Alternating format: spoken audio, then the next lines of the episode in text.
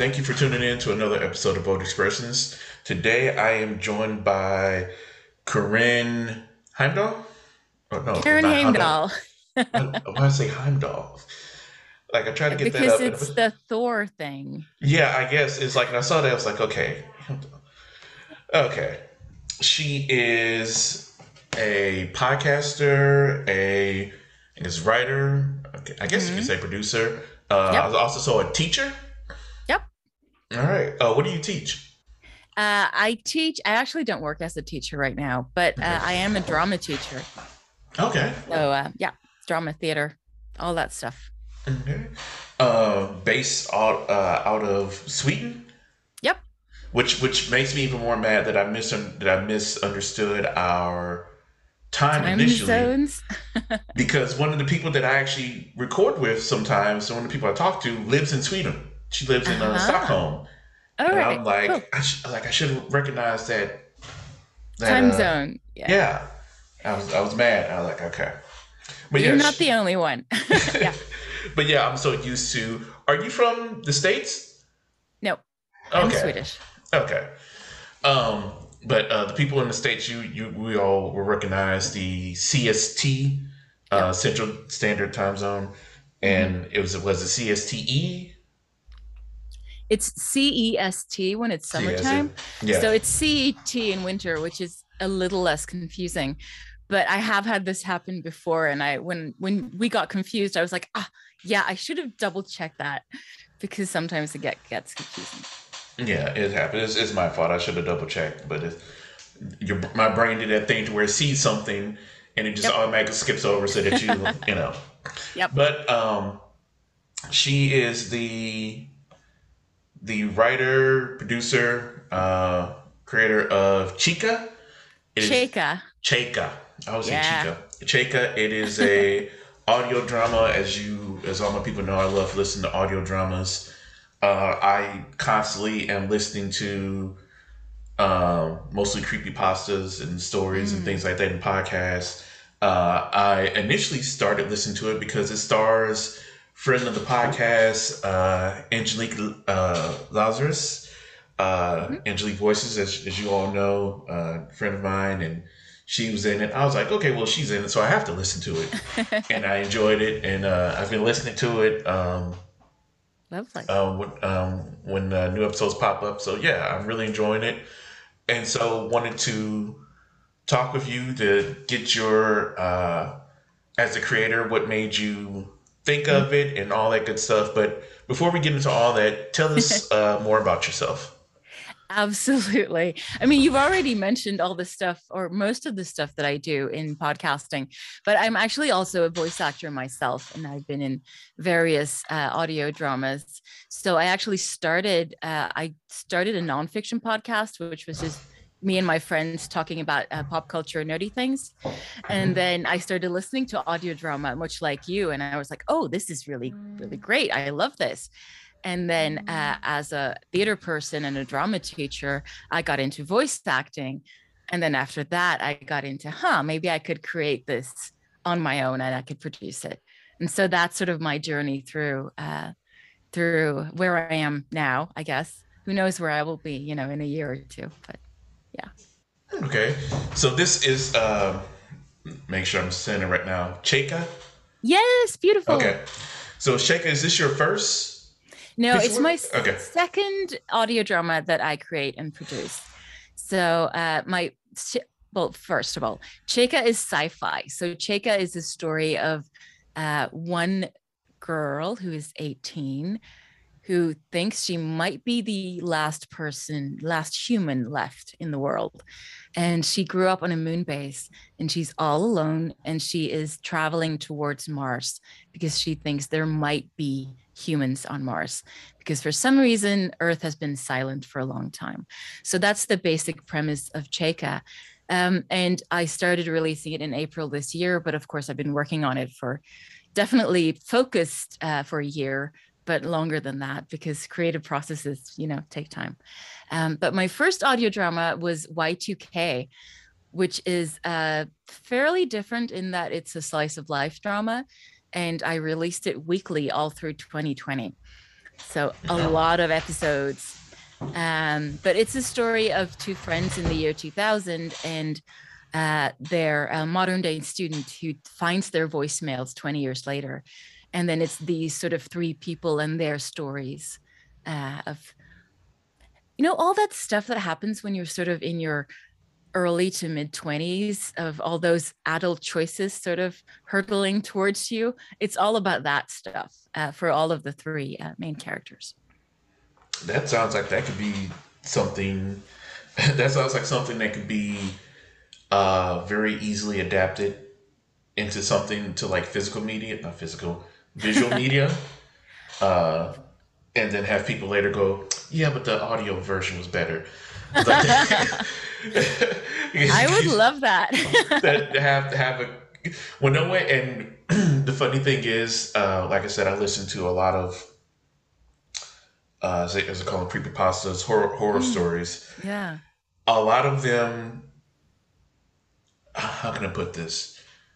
They they fall under creepypastas, but not all of them are actually horror. Mm, yeah. Some of them are actually quite beautiful stories.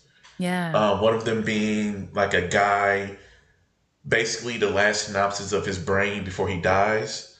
It was like oh, he was in an accident, yeah. but he's but he's thinking about you know the like the car accident, but like actually like being with somebody he loves, and it's just like kind of beautiful near the end as mm-hmm. he transitions, and it's it's and the way that they have to be so visual with um, uh, what they're talking about and yeah. how to describe things is also really good to me. And some some of the ones that I enjoy best are because I I, I think about this with Chaika, it doesn't have to be something supernatural.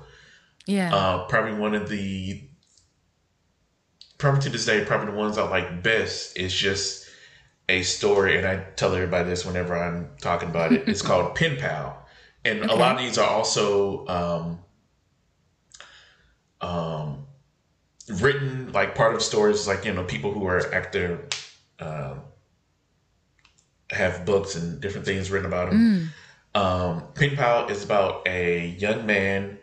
Um, I'm, I'm guessing he's probably in his twenties, whatever, and he's talking to his mom, and he's recounting stories and gaining an understanding of his childhood that he didn't realize at the time because his All mom right. protected him from it basically there has been this guy who became infatuated with him and mm. has been following him all his life up until a certain age and him going back and thinking about all these scary things that happened and all these weird things that happened as a child and how that was connected to this guy uh. Like about how at one point they had a a cat and the cat got out he was with his friend they were looking for the cat and then uh, they moved. Something happened. They had to move, and so mm. him and his friend they were like, "We're gonna go back to the house and we're gonna look for it."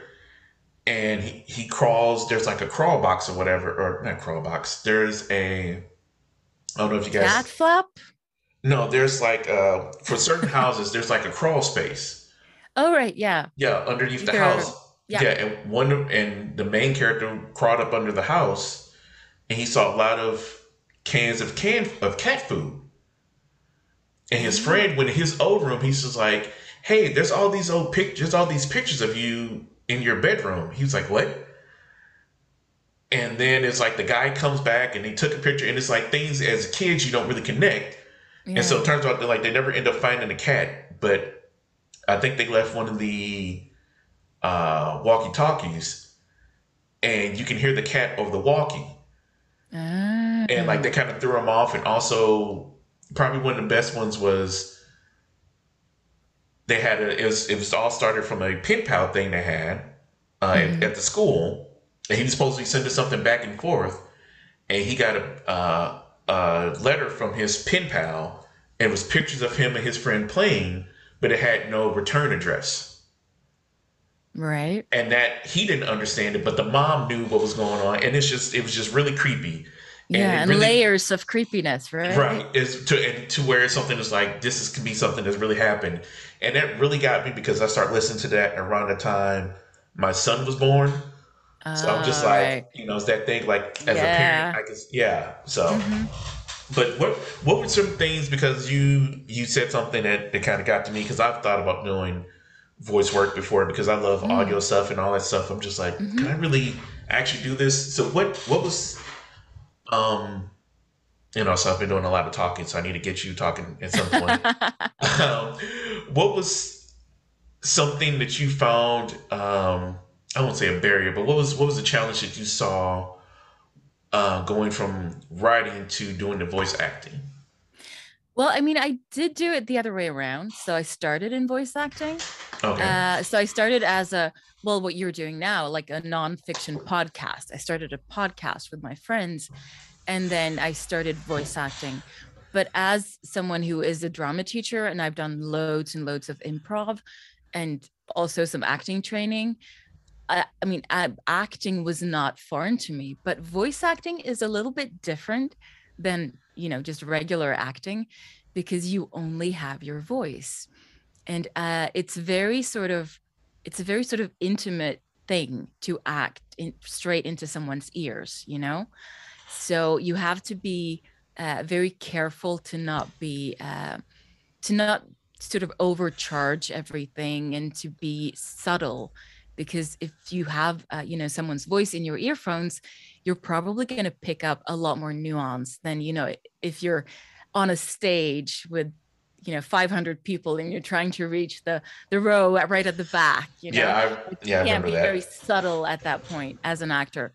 So uh that's one of the things that I really had to learn to to reel it in and to dial it down and I'm constantly sort of working on that I think. And when I've had the privilege of working uh, with uh, a live direct director as I'm voice acting that's often something that they talk to me about that okay that was great but you need to reel it in um you know uh, yeah. so it, it, it's very subtle voice acting and not always i mean it depends of course sometimes you're kicking and screaming and fighting but still it needs to have a little bit of restraint because you are already in the audience's ear you know uh, which is very uh, very interesting uh, yeah as an actor that's that's so do you did you prefer um i know you said improv um yeah have you only only done improv, or have you done like also uh, other work on stage? I have done other work on stage, but I fairly quickly. I mean, I've done um, Amdram quite a bit, um, like amateur dramatics, but uh, growing up, all that stuff. But I think I fairly quickly found that I enjoyed uh, being a director or being a producer, or I've done, you know, I've done everything. Uh, I've done lights and costumes and scenery and uh, sets and uh, all that stuff as well, and lights and sound. Funnily enough, but yeah, so I've done all that stuff in in Amdram, but I sort of I liked being an actor, but I enjoyed being a director or a producer more because I really liked uh, having the whole the whole view of a project. And I think as a voice actor, it's something that I can be creative. Uh, I, can, I could be creative during lockdowns. I could be creative during the pandemic. I can be creative as you know the parent of of two children. I can do it from my home. It can be very sort of it's an easy way for me to have a creative outlet as a voice actor. But then I never stop at one thing. So I'm writing too and I'm sound designing and uh, I'm casting and I have done some casting for other shows as well. And, uh, you know, all that, all that stuff that is fun, you know, I try, tend to go where the fun is. Do you think that, um, because, and you see it now with, um, with other things, actors moving behind the scenes, uh, mm. if anybody has watched a show long enough, you will see that at some point, the actors on the show direct a couple of episodes. Yeah. Um, do you think that I don't want to say the best directors, but a good director is somebody who also knows what it's like to be on the either opposite side of the camera or, on, or at least on stage? I think it can certainly work that way. I mean, it's it's the same kind of thing as you know when you uh, when you have sometimes you work in a job and you have a manager who hasn't experienced actually oh, performing your job. Yes, and that those people, I mean, they can be good, but usually they're a bit a little bit lacking, right, in understanding right. what you're doing, what's going on, what the difficult bits are, what the good bits are, uh, and I think that in any way when you're trying to sort of um, as a director and producer, you are sort of a little bit of a manager, even though it's different. Uh, so you do need to know what it's like, but I don't think that you necessarily need to be an actor yourself. Okay. But you need to have a really good uh, understanding of what acting is, how it works, uh, how it feels to be directed, uh, because it can be you know you you do use your uh, as an actor you use your whole body and your voice. As a voice actor you use your voice and you know your body as well but it's not being filmed so it's a little bit of a different story. It's not visible. Um, but it's it can be sensitive you know and sometimes you give a performance and you don't understand that it's coming out wrong. And as a director you have to be sort of very uh, conscious of that that actors uh, are putting out you know themselves into a performance and that is something that is a gift you know that is a beautiful thing that they're doing and sometimes if they're not doing what you want you need to be able to communicate that uh, or i need to be able to communicate that as a voice director so that they can uh, the actor can feel like okay that wasn't quite it. Maybe i'll try this thing instead uh, or um, okay, I'll try it like that instead. But you also need to give, I think, is very important. And as a teacher, I think that's very important too. You need to give uh, your actors their own creative space as well. You can't sort of suffocate them with instructions. Uh, you have to let them find uh, their own way as well. So it's very much of a collaboration. And I'm always into that, you know, working with people. I love that. Right. And also, and also, I guess finding out, um, just as everybody has their own way of learning, finding out how. Yeah. Yeah. It's like, okay, I can be a little bit more heavy handed with this actor. Mm-hmm. As far as somebody else, all I have to do is give them a vague outline and they can pick it up from there. Like that's that's also something that is interesting that not everybody has the same uh, brain. Everybody has the same process of yeah. how to get to where you need them to go. Um, have you ever have you often had times to where um, you've let somebody go on their own thing and what they interpreted of the scene is different from what you or not just different but probably works better than what you had intended? All the time. All the time. Uh, and that is you know the magic of of collaborative storytelling really is i write a thing and i give stage directions and if for Chaika we did uh, re- sort of read through rehearsals uh, together, but we didn't actually record together so that I could give all my notes. We could read it through and I could sort of talk about what's going on emotionally, what's going on physically with your character. And also they could hear their, uh, their fellow actors, because of course, uh, if you're recording on your own, you don't have your, your, your uh, co-actors in your ears, you know, you only have uh, yourself and the memory of them. So I think it's very valuable to actually have uh, those run throughs. But then I give that, and I know that um, all of my actors for Chaika are very sort of uh, ambitious and they want to deliver. You know, they want to deliver. Uh, they want to do a good job, and they're very extraordinarily talented, all of them.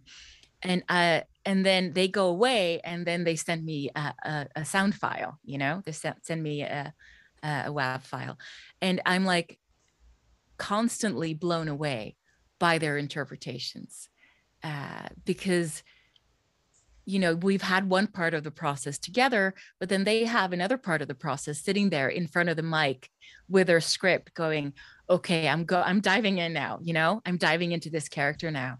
And so many wonderful things come out of that. But of course also sometimes it comes out out you know not quite what i need. It could be a great performance but it could be oh, actually, this other actor delivered something that doesn't gel with that, or uh, I wasn't clear in my stage direction or something was, you know, and then uh, I ask for retakes, and usually that fixes the problem uh, very well. But usually that's not what what I that's not the big thing when I get a sound file to listen to. The big thing is just, oh wow, and they're blowing me away, which I love. That's interesting. It reminds me of because I'm I'm a nerd and I'm I'm grown, but I still like animated. I like cartoons and different things like mm-hmm. that. And some of the the shows that I find what's what's the best way to put this that are received the best and mm-hmm. even has some accolades outside. You know what people would normally think. I think of uh, this one show, uh, Avatar: The Last Airbender. Mm-hmm. Um, there was a Justice League show in the early 2000s. Those shows, the they weren't they weren't just applauded for you know just animation or whatever, but also voice work um, mm-hmm. um, because they also had a lot of talented actors mm-hmm. um, and also uh, voice um, casting directors and uh, mm. the rest of that. The one I can think of, I actually think she worked on both of them uh, Andrea Romano, which goes to show how great she did. The fact that I recognize her name. Yeah. Um, and it was a thing of having the actors uh, be in the booth with each other. Yeah. So that they can hear each other and interact, and I do think that that, that back and forth, like you said, it, it gives something. Because uh, I want to say, even on the Justice League, and also because that was part of a long thing. It was Batman, then they transitioned to Superman, then they had the Justice League. But Mark Hamill was um, he played the Joker. He's been playing yeah. the Joker since like for like 30 years. And yeah. he is like a lot of people's like definitive Joker. Mm. Like the laugh and everything. Uh, and him and the guy who played Batman is actually I want to say like a legit like theater trained actor. Mm. Like he he talks about rooming with uh, Robin Williams, and whenever were studying or whatever, it's like so these are like the legit people, so they know what they're doing. But it also brings me to something that you mentioned before mm. about having to pull back, um, yeah. because it does it does make me think that just because you may be good on stage or on camera does not mean that mm. that would translate to voice acting. Yeah. Um, Definitely. Yeah, because I know uh, recently there was a animated series from Marvel called uh, "What If," right? Um, where it's just like you know, hey, here's a story that you've seen from this. Let's see what would happen if this had a divergence. And some of the characters were played by their the the screen actors. Right. Yeah. And not all of it worked. Yeah. And I that does like, not surprise me. Yeah. And I was just like, they needed somebody to tell them to pull back.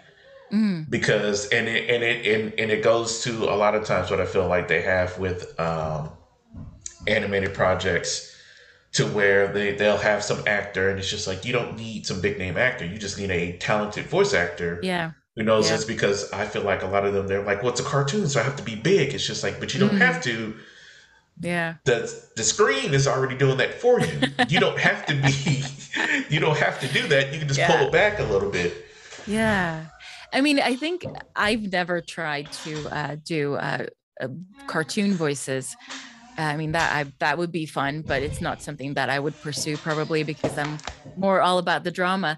But uh, I would agree with you that yes, it does. You do have to pull back a little, and I think that you do hear that some of the sort of um, professional audio dramas that come out sort of rely on a uh, on a big name star like a movie star or a tv star to sort of draw listeners in and i think that is something that is can be a little bit problematic if that person is not uh, used to voice acting because i've had some of those some of them work really, really well of course but I've had some of those I've actually just stopped listening because I'm like, I can't deal with this person because they don't understand voice acting and they may be great at other things. Um, but I think it's one of those things where for stage, you really have to just sort of uh, reach so far. And then for film, if you're being uh, filmed, you can get, you know, close into, into people's faces and stuff like that so that you, you can need to reel it in a little bit and then for voice you're just this tiny little earbud in someone's ear you know yeah.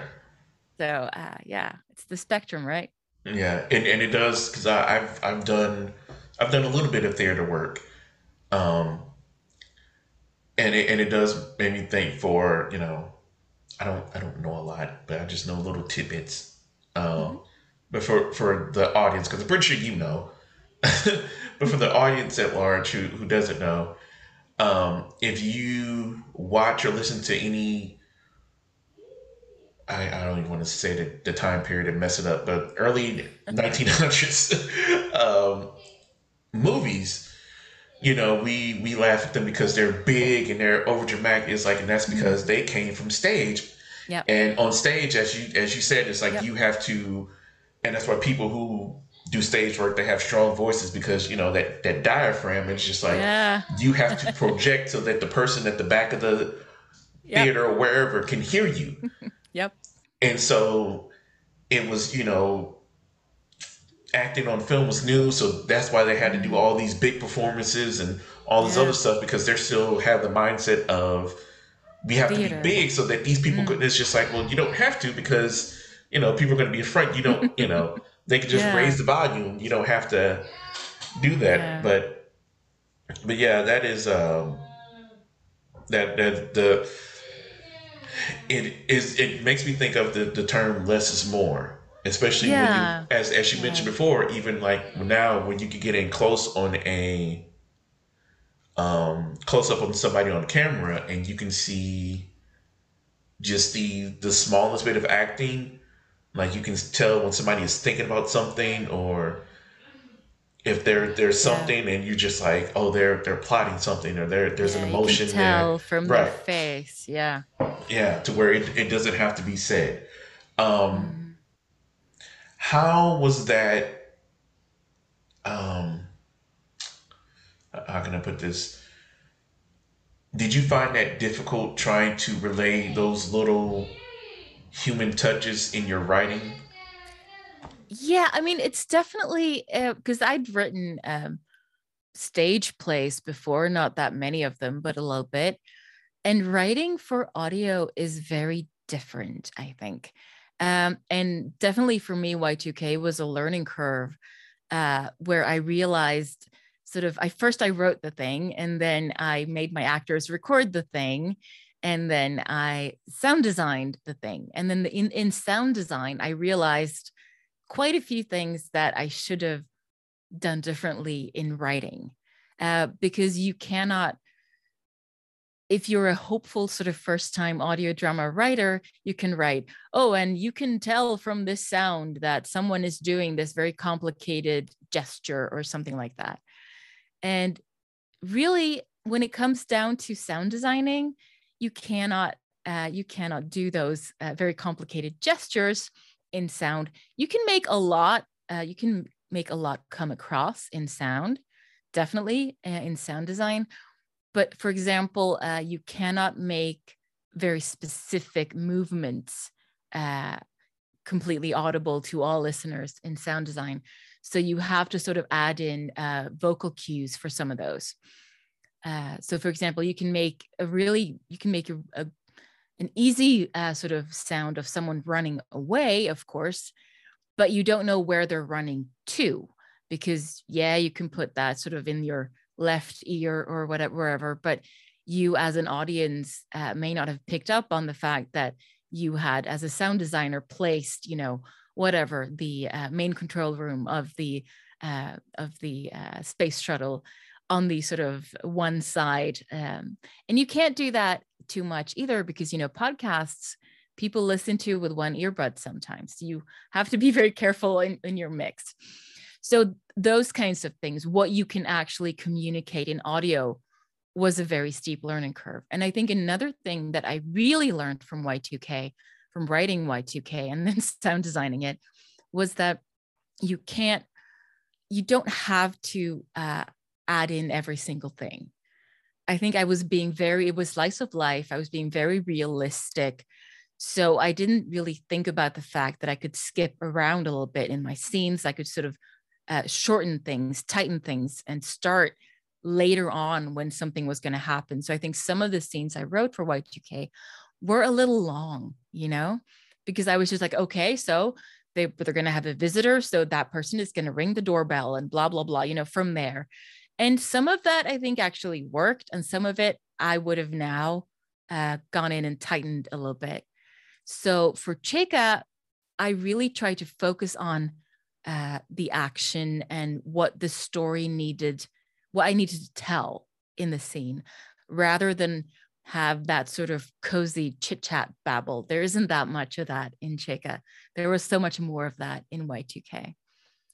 So yeah. Yeah, I think yeah, I I think that you know definitely fits uh Chaika more because it says she's the last perceivably the last mm. Human Yeah. And I'm thinking about it, there's not a there's not a scene I can think of to where she's actually talking to another human being. No, she's only talking, talking to, to, the AI. AIs. Yeah. Yep. And, and then could, there, yeah. Yeah, because I tried to think like even the conversations that um her mom, uh, Valen, is it Valen correct? It's Valen. Valen. Yeah. Getting all these wrong. Uh, Valen even the conversations that she had, all the conversations that she has are more voice notes yeah that she sends to other people so it's not a back and forth yeah so that is interesting i'm, I'm thinking about that now and like the conversation that Valen has with Chaika when she's younger you only hear Valen's Valen's yep. uh, part of the conversation because yep. yeah oh yeah, yeah that is, that is interesting and you know what that that is uh, as you said it would be it wouldn't work even though one of the AI is much more um, personable, mm. um, she is personable, but also what's the word I'm looking for? I think you're talking per- about Lechu. She's yeah, a little bit mischievous. Right. And I and I t- I text uh Angelique after listening to one of them, like, I don't trust those AI. It's like something's going on. I don't, I don't, I don't buy this. It's like, oh yeah, like yeah, we're gonna impregnate her. It's like, hold up, there's something by that. It's like they know something's going on. There's a mystery. I don't trust them. It's yeah. like they they knew something was happening, but no, but yeah, because it, it, wouldn't make sense to for them to have that kind of back and forth. Because even though she's much more uh, personable, she, she does mm. also have a purpose. So while she's mm. she's only chatting with her like that be, to because it's it's something that even I think that us as humans would find find less off putting. Yeah. Because even I mean, though it, she's talking mm. to check in, but she's also still trying to get her to. She has an objective. Yeah. If that makes sense, it's like okay, she's talking to her. It's like because I need her to feel like this so that she doesn't, you know. I mean, yeah, it, it's one of the, I, I probably need to explain this. So Chaika takes place mostly on a spaceship where Chaika is alone with two AIs, and one of them is the main sort of ship AI called Hygge, and one of them is the psych eval AI called Lechu. And Lechu, which is the one we've been talking about now, definitely does have a purpose in that she is trying to sort out okay, what just happened to this clearly traumatized person, um, which who, which is Chaika, and so and then there is another timeline where we get these recordings from Valen from a sort of before, which is a different in a different sort of stages in her life on the moon base, um, where she sometimes talks to the moon base AI as well, but not that much. Very, very little of the Moonbase AI. So it's sort of two different uh, settings for Chaika uh, for the story, and I think for for uh, you're sort of meant to be a little bit unsure if you can trust the AIs. I'm not going to comment any more than that, but you're sort of meant yeah, to be a little bit sort of uncertain, and yeah. then you you will find out more by the end of the season. But yeah, I and I will say because I want to say what made me really want to talk with you was it was after I guess it was episode three. Right. Was it episode three? Um, or maybe two. It was the episode where uh, they had a conversation about life. Yeah. And uh, Chaika was having a. She was having some thoughts that I myself and I, I feel like a lot of people probably have, where mm. it's like, this person, yeah, because she mentioned their creator. She's like, by the time your creator was my age, she already created you guys and did this. Mm. And she's like, and I haven't done anything. And it's like, yeah. so that means it's, it's, you know, my life had no purpose. And the, um, not the two, but the other AI, AI was just like, well, mm. that's not, it's like your life. What if I can't, I'm, I'm no, going to butcher but it's basically like your life is, you don't have to have done some great thing for your life to have had purpose or something like yeah. that. And it is actually Lichi who has this conversation, although Higa has another conversation with Chaika in that episode, yeah. which is also sort of touches on more or less the same themes. But the interesting thing is that I, I love that you bring this up because this is one of the, my favorite parts. Because what Lichi is actually saying is, but life just is. You don't right. have to deserve life. You don't have to sort of earn that's, it. That's what it was. You're just it's you just have it, and then you know try to do your best with it and then Chaika says something like but i'm i'm not doing my best and then Lichi tries to remind her that but doing your best doesn't mean that you need to achieve everything uh, she says something like you know sometimes doing your best means that you take care of yourself right um, and it's interesting because this is the only scene in rehearsal where i think every actor got emotional i was at work um, oh, and I, no, you're fine. Uh, none of them will listen to this, so I'm pretty sure I won't get in trouble. Uh, I was at work and it was almost near the end of my shift, and it came up. I was just like, yeah, like, I like this. it was good, and because quick, quick pivot, and as you'll mm. you'll produce, I'm sure catching on, and and as all my audience know, I pivot and you know mm-hmm. diverge from conversation from time to time. Often, some would say, I've had full episodes to where I had a plan and then that just went, and we ended up talking about something else altogether, but it was good. But it is that, uh, that, that whole thing of like not having to deserve life. That's one of the, the things I, and it made me think of something, um, uh, I'm pretty sure everyone is at least familiar with the uh, and as you as you figuring out, I'm also a nerd. So people, uh, me too. With with the with the X Men, mm. and and the concept was uh, let's say around the '60s. Yeah, because they've been around that long, early '60s. Because they've they've commented on how the two people initially, um, Professor X and uh, Magneto, mm-hmm. they were that versions, even though they existed in in that universe. But character wise, they thought of them as Malcolm X and uh, Malcolm X for Magneto and Dr. Martin Luther King for Charles Xavier. And I remember reading an article, and it made sense to me. And it was one of those things where it's just like, this is why the bad guy is actually right, uh, and why I've I don't think he's right, but I also agree with this this sentiment of mutants, as far as in the universe, mutants are treated different because there's all these people with powers. It's like, but the fact that they are born different, and it's mm. just how they're born. It could be anybody, and they could replace us, whatever. But it's the thing of Charles Xavier is just like, I created the X Men, and we're going to be heroes, and we're going to fight so that people will accept us and mm. will eventually um, find value with us. Yeah. And it is it was an interesting conversation. It was an interesting uh, topic I read because um, it was from it's not the Atlantic. It was some it was a black uh, publication.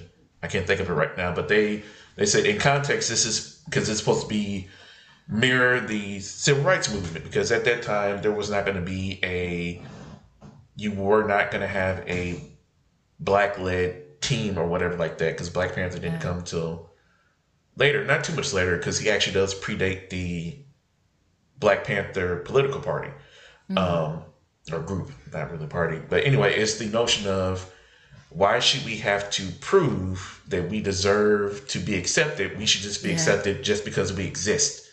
Yes. It's like in the notion of yes. having to do something. It's like that is a. It's it's an it's an interesting. um I don't say philosophical because I want to seem deeper than what I am, but it is a is an interesting thing to think of because it also gives the fact of like okay so if that's the case then you as a regular person what are you doing in order for us to accept you mm. yeah it, exactly yeah and it, and it also reminds me of the the thing like if you you know if you live for the cheers you'll die for the booze or what, whatever you know have you. It's like if your worth is only it's like okay if i do this thing that people like me people accept me it's just like okay well then at the same point if they don't like you does that mean that you no longer have any value? That you no longer have any worth? And we see that with um as, as i said that's one thing that really stuck out to me with for that because mm-hmm. you you see it a lot with people um and especially just we are we are fooled and i want to say i don't want to blame social media because we created social media. So mm. we can't blame social media as if it's this sentient thing. thing. Right. Yeah. It's not something that we put into. Mm-hmm. We have allowed ourselves to be fooled by this into thinking that a lot of things that we see is real. It's like we know for a fact that people have gone into debt trying to live some Instagram life that they don't mm-hmm. actually have. Yeah. And that certain celebrities, whether it be acting, sports, political, whatever, that they are not the norm. There are some, you know, there's situations, certain situations happened, or you know, certain people stepped in, or what have you, and that just because they succeeded does not mean their success does not mean that you're a failure. Yeah, exactly. It it, uh, brings me uh, to the thing about running your own race. Is that mm. you get so invested into how successful someone else is doing that you end up ignoring or downplaying your own successes success uh, where it stands in your own thing it's like you're something that may be a challenge for you may not be a challenge for somebody else but that does not mean that it is still not um, an accomplishment for you because yeah. you can only go by your life and in that same notion uh, something that i've been you know talking with, with a lot of my friends online about if there's an issue, if you're feeling down about something, it's like, well, I know people are going through things. Like, no, if you're having issues, if you if something's going on with your life, it's okay to say it. It's like, yes, those people are still having those things, but you can also still express frustration, hurt, yeah. you know, that's that's also important too. Yeah. I love all these different analogies that you're pulling out from this because for me when i wrote it i think it had to do with the pressure to achieve which oh, no, i'm sorry. Definitely... can, can, i get one second? Yep i'm absolutely. so sorry. Sorry okay i'm sorry. What were you saying?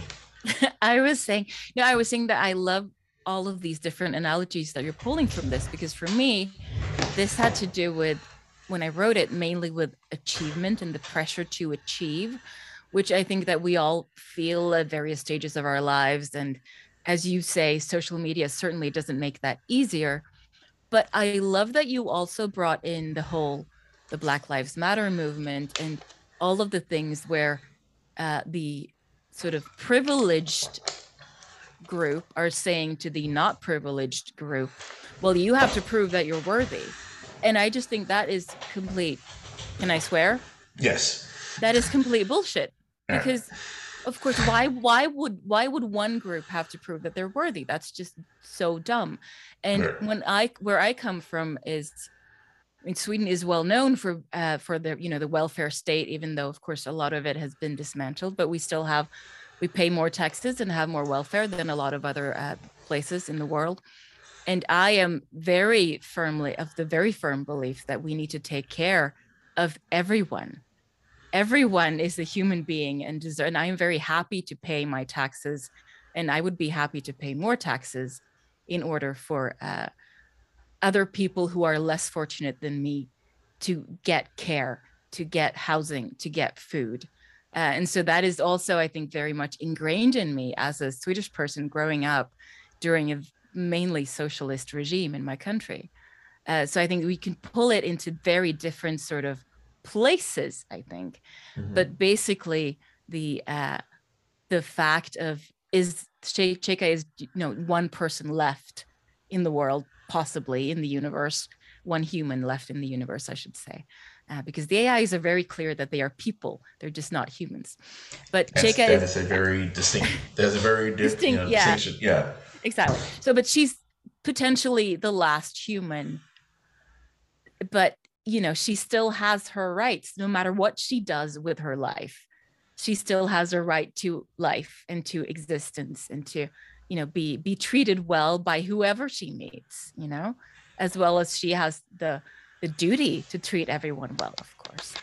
Um, and I think part of part of the whole sort of arc for Chaika, apart from going on a journey and seeing what she finds if she gets to Mars, is also she has grown up with non-sentient AIs, and she's now meeting sentient AIs for the first time, or not for the first time. She did meet them when she was a young child, but she doesn't quite remember what that was like.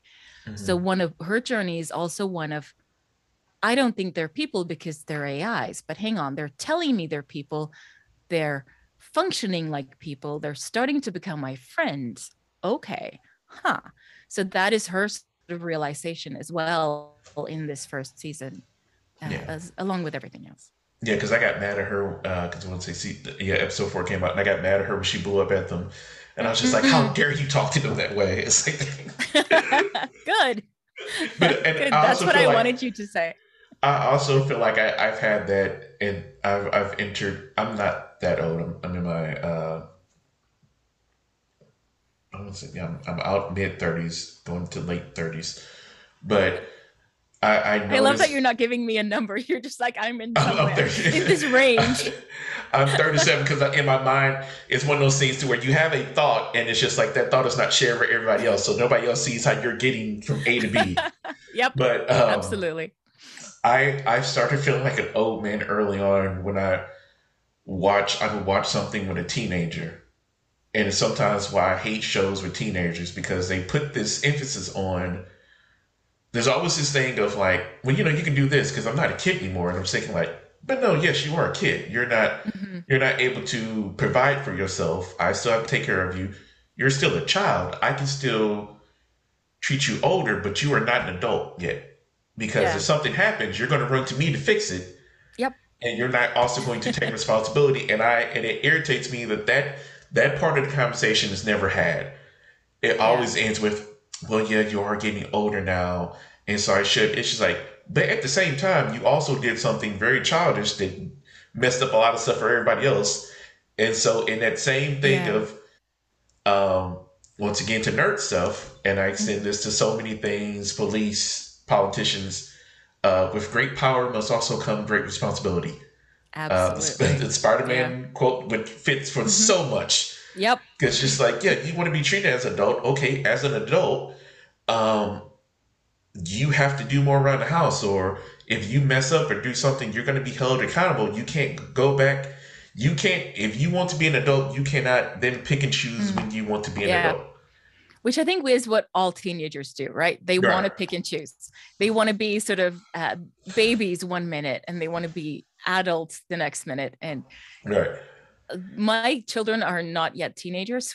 Which, uh, you know, my my son is 11, so that he's okay. the oldest, and my daughter is nine. So, but I'm sort of already seeing those. You know how they can shift right. from being so small and babyish to being so grown up within you know a minute and i'm just sort of reeling. I'm like what is going on? But that is of course the process of growing up right? Right. Yeah that's I, I my son is only eight and i see him do that um he's he's on the spectrum. But there are still some things and some things that my wife and i had to go over to be like okay is he not learning certain things because of his disability or because we still see him a certain way, so we're not giving him the opportunity to do something. And then there's also certain times to where we see that he will he will be very independent about something mm-hmm. to the point of he doesn't want you around. But then undoubtedly still needs you around for certain things yeah. and certain things you have yeah. to be like okay this is cool that you you want to do this but no because you don't know what you're doing or how you're doing yeah and, and you might even hurt yourself right and i can't i don't feel like having that explanation with the cops i don't yeah i don't feel like having that um mm-hmm. but yeah but that is because her her blow up was was something to where it's just like oh these teenagers but at the same time it is yeah. understandable because that is a lot of pressure to be like the only other human that I was physically around my whole life was my mother. Yeah. And now it's just me, and I'm not sure if there's anybody else, as you said, in the universe. Mm. And just that, and we know, you know, we don't. It's it's one of those things where yes, it's science fiction, but you don't have to go you don't have to think hard about how isolation affects human beings. Yeah. Um, uh, solitary confinement at uh, in prisons is like they, you know, a lot of times they throw people in a hole or whatever, and they come out very different because you're you're stuck by yourself. Yeah. And you know, with with no one to talk to, she does have the benefit of AI. But as you mentioned, mm-hmm. like her, you know, she's like, well, you're not really people, so you don't really. Mm-hmm yeah. matter. It's just like you you are programmed to be nice to me. You're programmed. Yeah. It's it's a, it's a thing of I guess free will. I guess the thing of it is. Yeah. It's like you don't have a choice in what you're doing. You're doing what you're programmed. Um, yeah. On the other hand, I mean, AI sentience is really interesting. Yeah. And I've sort of made them be very advanced AIs. Right. And I haven't really explained how any of that happen. I mean, I'm I'm planning for three seasons of Chaika, so I'm thinking a lot of questions will be answered by the end of that. But you're not going to get all the answers by the end of season one. Uh, that's know? that's fine. I'm I'm not one of those people. I've seen a lot of people will watch a show just like I don't understand what's happening. It's like it's the first episode. Like just yeah, watching. relax. it's like if if you got everything within the first episode, number one, that would be too much information mm-hmm. and it would go from telling a story to an information dump, yep. which I've I've seen. It, it some sometimes I wish I didn't watch and listen to so many podcasts and different things about movies and whatever mm. because now I can't turn my brain off when something happens. Yeah. It's like I'll be watching something and then there'll be a point to where it just stops and it's just like, oh, here's an information dump. And it's yeah. like that was very clunky the way they did that. Uh, I like, don't think, yeah. Yeah. I don't so, think you could turn it off. You could turn it off now because yeah. you've sort of uh, activated that center in your brain. Sorry, I interrupted yeah. you. No, you're fine because I was thinking like I because I just uh, recently watched uh, Doctor Strange: Multiverse of Madness in theaters. I haven't seen it yet, so don't spoil. I'm anything, not. Well, know what? Um, tomorrow it comes out on Disney Plus, so yep. you should you should be good. I'll, I'll actually watch it again because the first part threw me off, and I thought it was the end. Right. But anyway, I'm not gonna. There's a part in the movie to where you see the backstory of two of the characters, right? But it was in a way to where it's just like for one person it was not needed, mm-hmm. and also yep. slightly contradicts what we see in the first movie the second person, it was it was just weird. It was also just weird because it was just like, I guess in their minds they were thinking like, well, how do we get their backstory without him asking about what happened? When in my mind, I'm thinking like, but if you don't know this person, then it would be natural for you to ask how this all started. Yeah. And the way they did it was just like, hmm.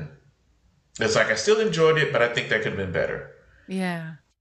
Yeah, I, I completely understand what you're saying. I actually, the first Doctor Strange movie is one of my favorite Marvel movies. Uh, oh, really? I've watched it so many times. That and Ant Man uh, one, I love those.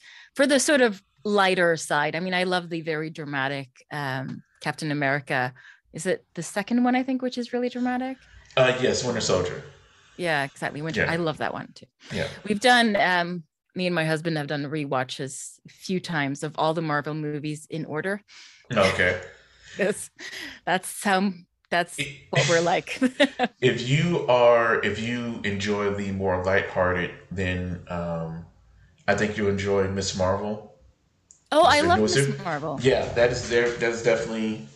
Yeah. Uh, and I'm liking it so far because, as I tell a lot of people, I would like to see more of, hey, the world's not in danger, because yeah. I feel like some of those stories are sometimes even better because yeah. the world doesn't have to be you know, uh, I read comics, and not every comic, not every villain is a villain to be to where it's a I'm going to destroy the world. It's like no, I'm focused just on you, yeah. and I feel like that like that that is so much that that has a lot because it is a of course more personal uh, story. Yeah. Uh, a lot of times it involves breaking the hero down so they can build it back up because we always yeah. like to see that that build back up that journey yeah yeah but um I uh, lost my train of thought for a second. Detour into Marvel movies here. Yeah. but but I mean, I it depends on your mood, right? Because sometimes you're really up for a dramatic story and that epic sort of action journey, and sometimes you just want something light and fluffy and and and fun. Uh, but yeah, it Oh, anyway, I, I also had a point that I was going to lead lead up to, and now I lost my train of thought. Never mind. But okay, well, here's one. Um, how would you feel about writing uh, something more? It's just Chaika is that is kind of epic, but it's more thing to where it's more expansive type of thing. Yeah, yeah do you feel that may be like a more of a undertaking because you there there is a thing with raising the stakes to where there's a thing of if there's too much stakes too too early on, then everything else is kind of like is this does this warrant it? Because speaking yeah. of Marvel, a lot of people have had the same as like, well, after Endgame, it's just yeah. well, these things was or it's what are like, you gonna do? Right. And and once again I'm just like, okay, well, you know how at the beginning of the movies, it's like it built up. It's like they're yeah. doing that again. Yeah. This thing is ended. And so now you have all these people who are building off the world that we started before. Yeah. So, you know, you'll get to what the big bad is or what the whatever um universe big altering, epic thing. Right. Yeah. Thing would be. Is like, do, have you thought about that to where uh, it's like, okay, what can I, what can I think of that would be more big enough, right? Yeah, I mean, I think for for Chaika I have the sort of three seasons. The arcs are plotted out. I don't, I haven't written them, but I have the arcs, so I know what's going to happen, and I know that season two will be very different from season one, and season three will be very different from either of them. So I know there it will still be sci-fi and it will still be uh be Chaika will be in it but um you know a lot of other things will be different what i did in y2k is i went from i had 12 voice actors from that season one which was the whole weekly for a year um a year in their lives almost sort of thing in parallel timelines and then i did a season two which was very different uh, which was a monthly episodes, each centering on one of those characters, sort of dipping into their lives at some point. Um, and in that season, I had it, it, took place in 12 different cities in 12 different years, and I had uh, well over 40 voice actors involved. Oh. And that was to coordinate just you know because there's just me you know right. uh, i sometimes pay people but it the organizing and the producing is just me. That was a lot. And I was like, well, I'm releasing monthly now. So it's not weekly, it's much less work. Yeah, but you're also in a new place for every episode. So you have new soundscapes and you have new actors, new new sort of supporting actors coming in for every episode. And it was just uh logistically a lot. So while the story wasn't epic like you know um like marvel movies it was a big undertaking. And so for Chaika i have for season one i have five actors and one of them has a very small part. So i basically only have four actors that have uh, major roles, and uh, that was is much more contained, you know, and the space is more contained. They're just in sort of two different places. So I would love to branch out and do something different. I have sort of a uh, desk drawer thing written. You know, I've, it's in my it's in my drawer. It's sort of written, uh, which is more of a an action thriller type thing, okay. uh, which has a very different setting, uh, which at some point uh, will be produced. So that will be maybe more uh, what you're talking about, as in an epic story. Uh, so I mean, I I like I love writing, and I always am always all about the characters and how they relate and their journeys and what's going on with them. Uh, but I love experimenting with different genres. I mean, it's really interesting to go from, you know, straight up drama, slice of life, very realistic. You know, I hunted down sound effects from from buses in London in 2001. You know, how would they sound? Stuff like that. It's you know, I, I got nerdy about it. You know, uh, but then sci-fi, you can just make shit up. You know, right? I found this metal workshop sound effects from somewhere in I don't know, Romania maybe. And it was amazing. And I used so much of it layered in Chaika's sort of the sound design for the uh, spaceship. Okay. You, can, you know, you can just make stuff up. That's how that spaceship sounds. It sounds like right. a metal workshop in Romania, kind of. That that is something uh, I was found interesting as far as sound work. How much how many sounds that we associate are not mm. actually made with those sounds. They're actually, yeah. you know, like for Different. people fighting, it's like they're punching a pig carcass or whatever. It's like because they yeah. have the same, as far as like animals, they have the same, I won't say consistency or whatever, but they have the same feel as a human body. So it kind of makes a yeah. similar sound. Although for, I would say, majority of people, we don't know what it sounds like to hit another person. No it's like we just know just the regular slap, and so, but it's our yeah. mind, you know, is like it's it, all yeah. No, no, go ahead. It it kind of works the, the other way around as well. That mm-hmm. movies are teaching us what it sounds like when someone is being punched, right. you know, which is weird because maybe maybe I don't think I've heard that in real life, but I've heard it a lot in all sorts of you know media. Mm-hmm. So maybe we have what we have been taught certain sounds sound like are not what they actually sound like.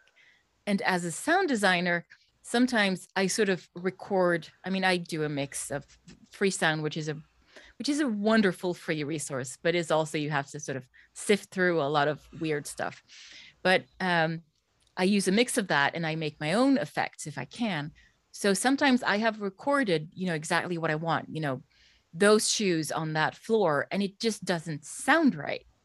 So I have to switch to something else. And maybe it's just me, you know, banging a plastic shoehorn on that floor to make the sound that sounds right for those steps on those shoes.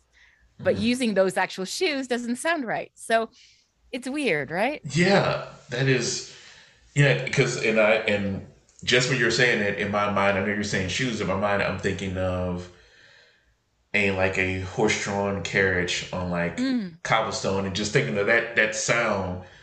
You know, yeah. kind of like clogs walking on different yeah. things, and and we have in our mind what that sounds like. Mm-hmm. But if we actually heard it, and I think of of um, speaking of action movies Mm. Um, firearms. When a weapon, when a gun goes off, it actually sounds a lot different than what we've been, as you say, taught from different things. Movies. Yeah. Like, um, I watch a lot of stuff, and uh, a lot of people, um, you know, ex-military, whatever, have always pointed out when people are using suppressors in movies, whatever, as they point out, they're like, there is no such thing as a silencer a suppressor just changes the way that it sounds by you know the air vents and everything it mm-hmm. still makes a sound it still makes an audible sound but it's right. something that they use to try to mask um the type of gunshot it is or, or whatever oh, whatever oh, right. have you okay. but if you watch a movie you're thinking it's this type of yeah. sound. It's just yeah. like, oh yeah, that sound is just and they're just like, no. it's like they would they would probably time that with something else so that other people can't hear it as as much. But it, it, is funny how, as you said, it's like we've been taught what certain things sound yeah. like, and think what's uh, Jurassic World just recently came out. Yeah, and just having to think of it's like okay, we were none of us were alive when dinosaurs were around. so we have to create what a dinosaur sounds like. Yeah. We we have to create what a T-Rex sounds like when it roars. We have no idea what it actually would sound like. And I was mm-hmm. joking with somebody uh, in a in a Discord uh, the other day. I was just like, it's funny. This movie came. This series started when I was in was it ninety three. Mm-hmm. Yeah, like yeah, something school. like that. Yeah. Yeah. And it's like, and from then to now, we have learned so much about dinosaurs in that time Mm-hmm. You know, about the fact of like, well, they probably had feathers. Yeah, they probably did. But yet, they're like, but they're sticking to no, no. These are giant yeah. lizards. The Jurassic, so, the Jurassic Park dinosaurs, they look like this. Right. yeah. Yeah. And and so it's just like you know, so they and so they maintain that. What was it? I want to say they use a lion. Yeah, it's a some, mix. I yeah. heard that somewhere. It's a mix of a lion and a hyena or something. It's it's something right. weird. Yeah, it's, it, weird yeah, it's a mix of three different animals. Yeah. And and just the and in our mind we can hear that and be like, oh, that's a it's like it can be something completely different. And we yeah. but we have in our mind what that is. Yeah. Exactly. And just and, and, and we believe think, it. Right. It's believable. It's like if yeah. we heard if if we actually had dinosaurs and it roared and it's kind of sound like an angry hawk or something, yeah, we'd be like, well, that's not what it's supposed to sound like. It's just like, but it is. and and yeah, and you know, even because we're talking about sounds now, but even the visual of dinosaurs, because I grew up learning that dinosaurs look like they look like in Jurassic Park, right? Right. So, and then this whole feather idea, and I've tried to teach my children that yep, they probably had feathers and we don't know what they looked like, but these are the theories and blah blah blah. Yeah. And and say even saying that, I sort of feel no, no, no, that's wrong. T Rexes are big gray lizards. That's what right. they are. Because I was taught that when I was a kid, and I can't, I can't sort of undo that idea, even though I'm actively working on it. It's it's weird. Your your brain is actively fighting against itself. Yep. But until they until they bring up things like, well, look at an ostrich. It's just like yeah, that's that's like a. Mm-hmm. It's like it. because when you look at, especially and as once again, like I told you, as we diverge into different things. Yep, go for it. If if you look at the talons of like birds of prey, you would notice how they do resemble like you know that that T Rex you know input yep. is like okay, I can I can see it. Yeah. And you know. yeah. Evolution is grand. It is, and your brain does weird things. Yes. Uh, somebody uh, mentioned, I think it was on a podcast, and now I can't remember which one. That is the is it MGM that has the lion? That that's not a yes. lion's roar. I think it's a tiger roar or something. They were like, it's not a lion's roar, and I'm like, but it's a lion. I've seen it so many times. I've heard it so many times. I know. I've never heard that before. Now I'm just like, what? It's like, but we have lions. Why? Why the tiger? I don't know. I, I don't. I'm not sure if, if it was a tiger, but it's not a lion. It's something else. And I'm like, uh, but that's weird. But you know what? I I can also buy that because going once again going into misconceptions. Mm-hmm. We we think of the lion as the king of the jungle. We yeah. think of them as the apex predator when you watch something like Animal Planet, National Geographic, they are not the kings, especially as far as we think of the male lions. They are the laziest, yeah, big cats. They don't they don't really hunt for anything. I've seen hyenas chase off lions. I've seen yeah. um, elephants, hippos. Hippos are extremely dangerous. Yeah. I didn't realize how many people hippos killed. I was like, what? I was like, I was like, you, I can't outrun a hippo. Like, are you are you sure? Yeah. It's like, no, you can't. I'm like, oh, I believe you. And it's yep. also the thing of tigers are much more in essence, kings and queens of their domain mm. than than lions are. Number one, they're bigger. Yeah. And just the way that they move in, in their environment. And it's just like, wow. It's like, but it's one of those things to where if you if you try to say a tiger is the king of the jungle, it's just like, no, it's not. It's a lion. and also, lions don't live in the jungle. Exactly. And also, but you know, it's it's it's like it's like everyone's a casting director. You know, you cast the lion, the lion male as the king, and right. it's all wrong, but they look the part. So you just everyone just goes with it. It's weird. And, and when no, and I'm pretty sure I'll I'll really mess you up. The thing of like, okay, the whole thing like the lion, the king, in in the pride, the lion, only one lion has kids. Like anybody else, you have to leave. Yeah. And so when they talk about the Lion King, it's just like, okay, hold up. There's Simba yeah. and there's Nala. It's like, but Scar didn't have anybody. So it's not with his yeah. sister? And it's that whole and it's just like, wait, and it's like all these different things. It's just like, I, it's like I don't want to ruin my childhood. Oh right, uh, I didn't think of that. Yeah, I've never thought of that. You're so right. Right, because because you think about Scar looks icky. Scar looks completely different from Mufasa, and they've they've had mm-hmm. sequels to where Scar has a kid, and Scar kids look like him. Uh-huh. He, he, has a son that looks like him, but everybody else still looks like Simba, and everybody else is just like number one, who who's the mom is what I want to yeah. know. it's all one big incestuous horrible exactly. mess. It's like wow. It's like the, the things that you just gloss over and you think about just those yeah. nights that you lay awake and you can't sleep. It's just like, who's Nala's mom? And it's like, who's the dad? Who's, it's like, there's yeah. all these things that you think yeah. about. but it's like what you were talking about earlier, which is the, uh, you've sort of listened to too many podcasts and you can't sort of unlearn that analytical uh, view of well pop culture in general i guess right and i I I'm right there with you. And also, the more I produce myself, the more I write myself, the more I act and direct, the more I get hung up on all those little details as well. Right. So the it's like the more you learn and the more you do yourself, you just increasingly cannot watch movies. it's but you know, it's one of those. Uh, my husband and I have my my mom says she can't watch movies with us because we're constantly just going, huh? But wait, they missed, they skipped that plot point. What's I'm, going I'm on that, over there? I'm that person. There's so, yeah. and I and I had to be like, shut up. Nobody else is asking you, so just wait. if they ask you, that's different. But if they're not, I'm just gonna be quiet and let them go on.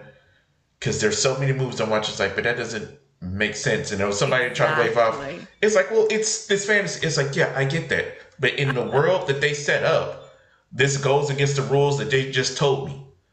It's yes, like I can, exactly. I can, I can rock with anything, but mm-hmm. if you have rules that you set up and you and then you change, them? right? Yeah. Then I'm just like, you wrote nope. yourself in a corner, and you yep. didn't know how to. Like I, I yep. talk about that with the Netflix Marvel shows. Yeah. I'm like, okay, yeah. they came to a organic point to end this story and they're like, "Well, we got four more episodes, so we're gonna pull something out of our ass," and and, and, yeah. and now it's, it's, just like, but you could have just ended it. It's like you're it, yeah. you're not a network. You could have just ended it, and it would have been fine. But I think what the Netflix shows are doing, because I I've I've watched most of them and I enjoyed them mostly. Mm-hmm. Um, I especially enjoyed the first one, which was called "Help Me." Daredevil. Uh, was that the first one? Maybe it was. Oh, well, I'm, I'm sorry. Or the Netflix, sorry, the Netflix Marvel shows or just Netflix shows in general? The Netflix Marvel shows. Yes, that was Daredevil was the first one. Okay. That's not the one I meant. So maybe I just uh, Jessica Jones. I love Jessica Jones. Yeah. Yes. But I think what they're doing there is uh, a lot of the time they want to stretch the story. Mm-hmm. So they have a story, and it's Jessica Jones, certainly, especially the first season, is a very compelling story. Yes. And then you have these weird episodes kind of in the middle somewhere that have no point and don't move the story or the character forward.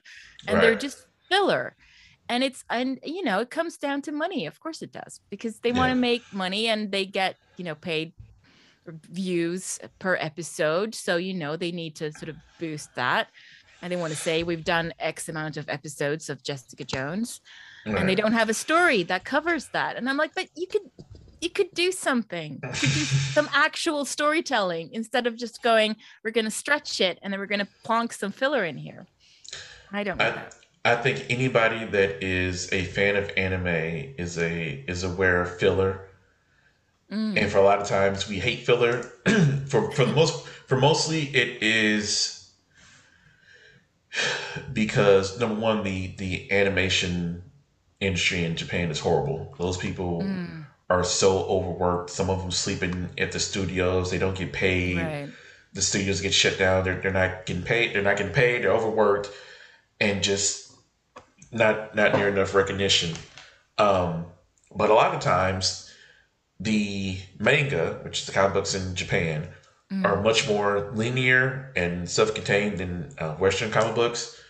But a lot of times, as with as we saw with uh, even though I never watched the show, as we saw with Game of Thrones, mm. they came to a point to where they were filming, but the source material they came to a part to where they had passed with the source passed. material, yeah, right? Yeah. So they had to make up their own stuff. That mm-hmm. what happens. That's what happened in anime. Yeah. The right. the volume or wherever they're at is not has not caught up. They're like, okay, so we have to throw in some filler so that right. you know we, we're not surpassing uh, what happened in the story. And sometimes they do just go ahead and pass, and it's completely mm-hmm. different, divergent from what the, the, the, the original story. Yeah. Yeah. And then ah. sometimes later they will come back and be like, okay, this is now more faithful to the book as opposed to this. So they, they right. will do that sometimes. But yeah, those those episodes, and I think you pointed out great to where it does not move the story forward. Mm-hmm. And I mm. think I think that's the thing that really gets uh, people about filler to where it's a thing. And especially there's this one anime uh, called Naruto. They've yeah. had entire seasons. There was nothing but filler. Oh, and it was just dear. like and it's just like, hold up, but we it's like, but there's a war going on, and now we just have this random story Season. that's supposed to take right, that's supposed to take place. Like, what is this taking place? Uh. And it's just uh. like and then sometimes what made it worse, they'll be like, yeah, this thing is happening. Don't forget this thing is happening.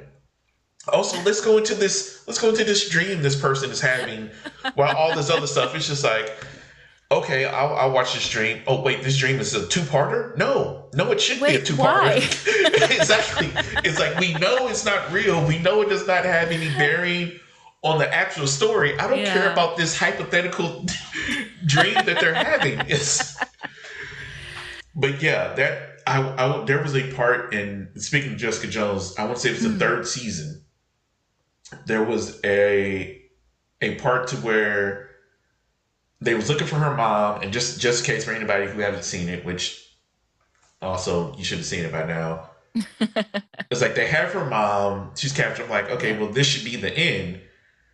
And then something happens. Her mom escapes. It's just like, but she could have stopped her and it's and it does have a thing and then they stop to like well then let's look at this let's, let's look at this yeah. and and i'm i can be fine if it doesn't move the plot forward as long as it still provides some type of character motivation yeah or Absolutely. backstory that we that we don't have before mm-hmm. and sometimes they don't always do that or sometimes they will as we, we've seen a lot of times with uh, prequels or something that's set into they're like okay let's go back and to this mm. character's backstory and i think the problem there is when they're just like well haven't you ever wondered how they got this like no nobody's ever wondered that you could have how did han solo get his name it's like i just assumed he was born with that name it's like yeah, no it's that he's was by himself name. and so he's solo it's like what yeah. nobody nobody was wondering that. Like I just assumed that was his name. it's like, you ever wonder how he got this gun? I somebody gave that it to I don't know. Right. It's like it's yeah. They do all these things and it's just like you're not you're not providing any useful information. Yeah. and it's also it's also the thing to where they have a sometimes uh and and I also wonder about uh you think about this with Chaika, think about it now to where there's a thing to where it's like, okay, there is a part of a story that happens, but then we also have a beginning point, and we want to have something cool, but we also have to make sure that whatever we're doing cool here, we mm-hmm. still have to end up back here. Yeah. And I, I I find a lot of times speaking of like having epic stories and raising the stakes, you do run into an issue of if there's already a since since, we're, since I went to Star Wars, we had the mm. what was at the time the end of George Lucas's story. Yeah, because he, he, had others, but you know for whatever reasons he didn't have them. But yep. then they're just like, well, let's tell you the story beforehand, and then you see the story. And it's just like, how is all this technology better than what they had later on? Yes, I mean that was just such a big, weird, wacky thing, right? Yeah, and then he tried to fix it by doing that horrible thing to the original movies where he remastered and added shit in to the scenes. Right. Which you know didn't help no. It, it did not help. Yeah, like like you said, as as we said, sometimes less is more. Yes. It's it's like and it's just like it's like, no, I think you misunderstood the problem. The problem was not adding new stuff to the old ones. it was taking away all this other stuff from, from those or you know to at least have something where it's like well the republic is taking over so yes. all that innovation is like they keep for themselves and they they people, yeah or they, yeah, they lost they try to or it got, right destroyed yeah, whatever it was it. right somehow and. And you know what i don't think that the remaster was as big of a problem if he didn't make it harder to find the original yes he's made it almost impossible to right. find the original and and the remastering okay, I could have dealt with the remastering, I think. But the adding weird scenes with really bad CGI right. is just very disturbing. Changing uh changing uh that Han did not actually shoot first. It's yes. just like but I, but I thought him shooting first spoke to right to spoke to his character to where he's he's mm-hmm. supposed to be a scoundrel because number one is just like he didn't shoot first. It's like, well, if that's the case, how did the guy miss him that close? yeah. Once again, it's a thing of just like you what you set up made it worse. It did it made me think about this like, well that's that's a horror. Makes sense. It's like in the in the future, people are horrible shots. Yeah. It's like you have all this you have all this advanced technology. You know, and they can't just, they can't aim. Right. no one can aim. what is the point of the stormtroopers wearing armor if it does not actually protect them? no, it just looks cool.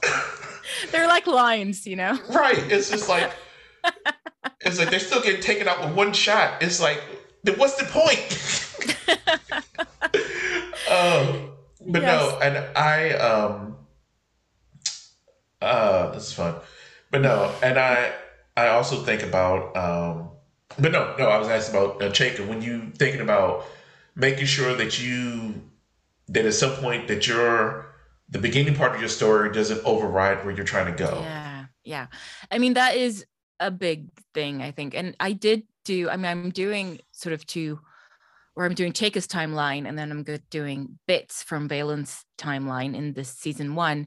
Mm-hmm. But I did the same in in Y2K actually, because I had two timelines going on at the same time. And then they sort of, um, people from one timeline sort of popped up 20 years later in the other timeline and you, you know you got more of the story and it is very much like you know laying a puzzle of the story you can't sometimes you have to sort of figure things out before you can write something so when i was writing Chaika i had to sometimes stop and go okay i now have to figure out how this thing will work in season 3 before i can write this bit because otherwise I'm going to have a real problem in season three, you know?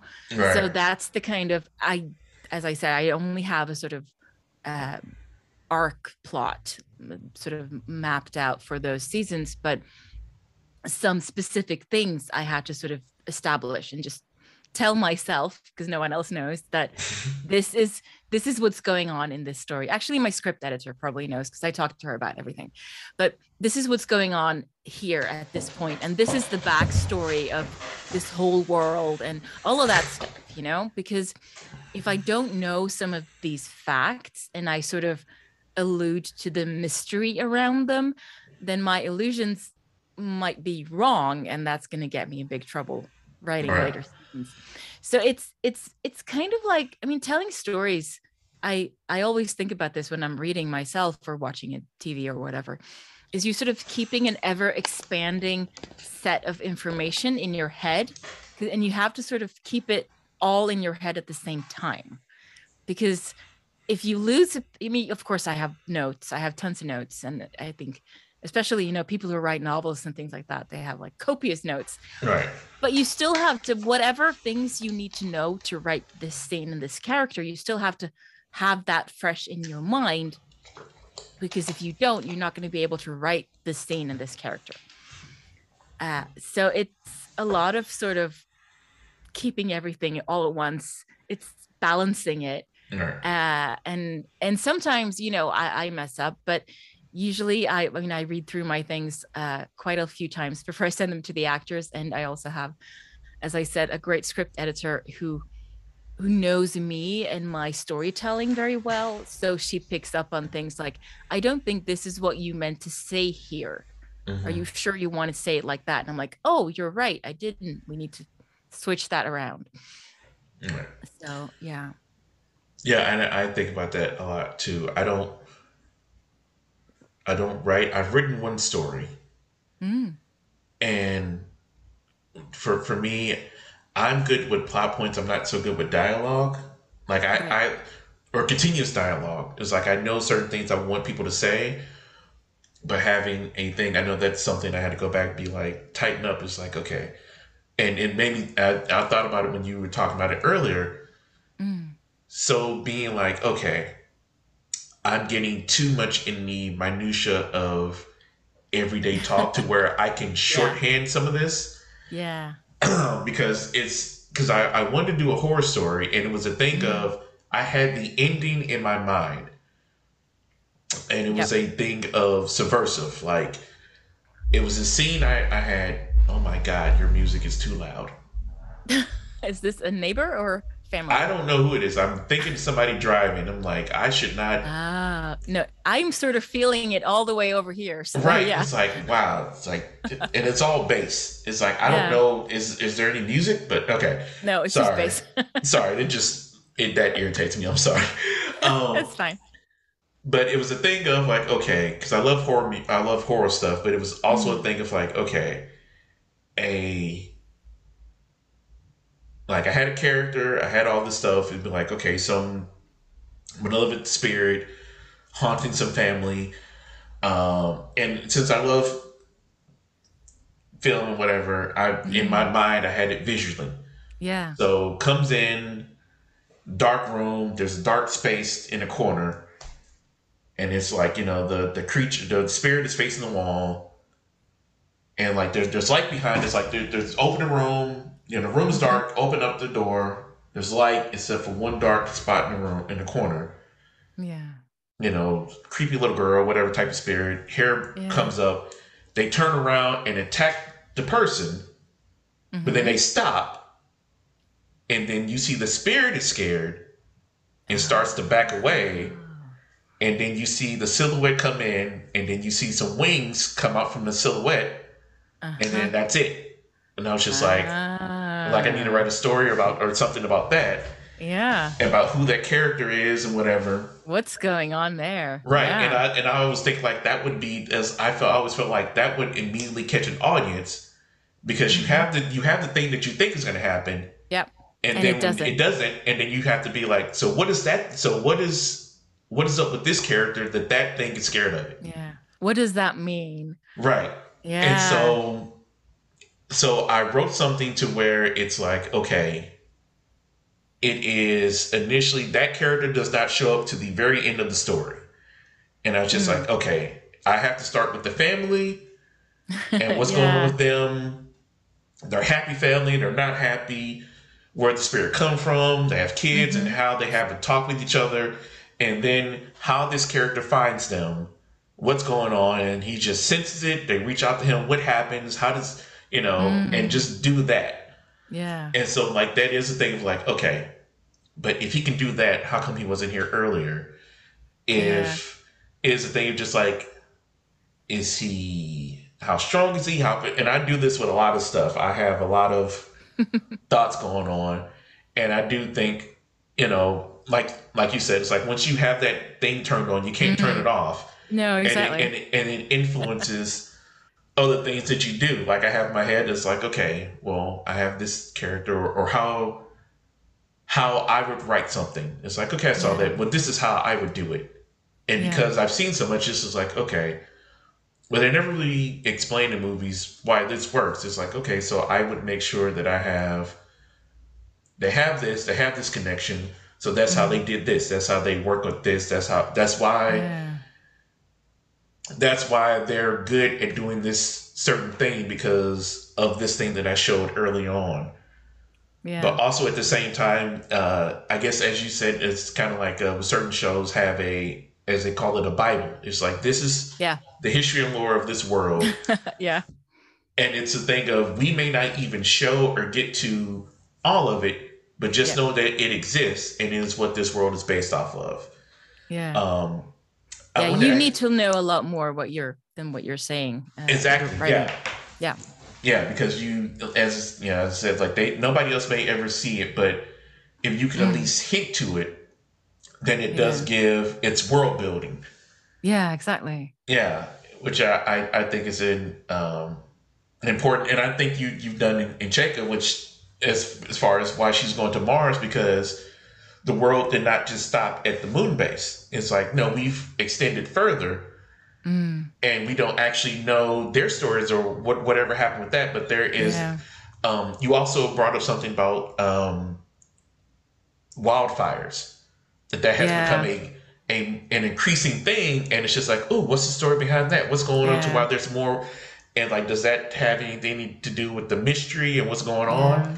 And so it does hint to a larger world outside of the main characters, which is once mm. again going back to Star Wars. And one of the bigger criticisms is like it's a galaxy, but yet we're still focusing on this one family and their issues yeah. to where there's so many other stories that we want to hear from, but we're just yeah. stuck on these same people for nine movies. So,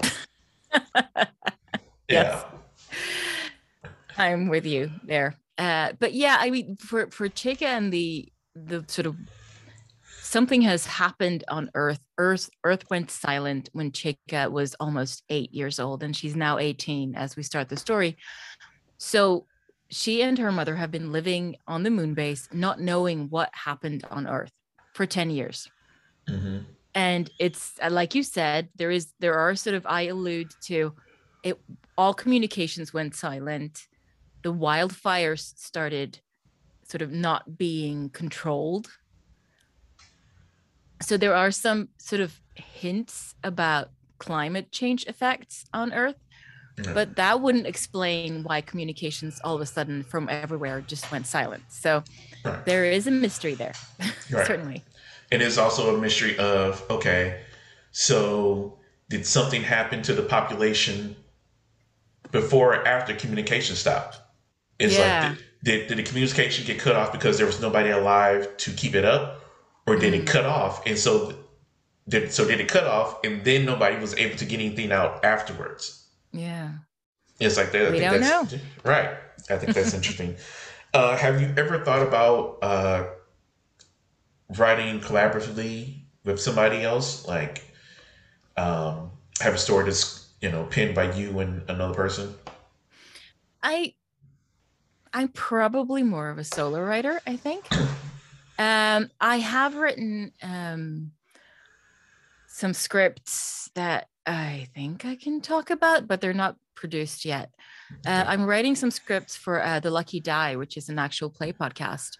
So um, okay. role playing, but they do uh, audio dramas, audio drama backstories for some of their characters. So uh, I've written one, and I will write some more. And that wasn't um, I mean, I wrote the thing myself, but I based it off um, Hem, who is the GM. She, it's sort of her story. So she wrote the whole, the plot basically is her. And the right. characters, of course, are from their sort of campaign, their very long, huge campaign and world.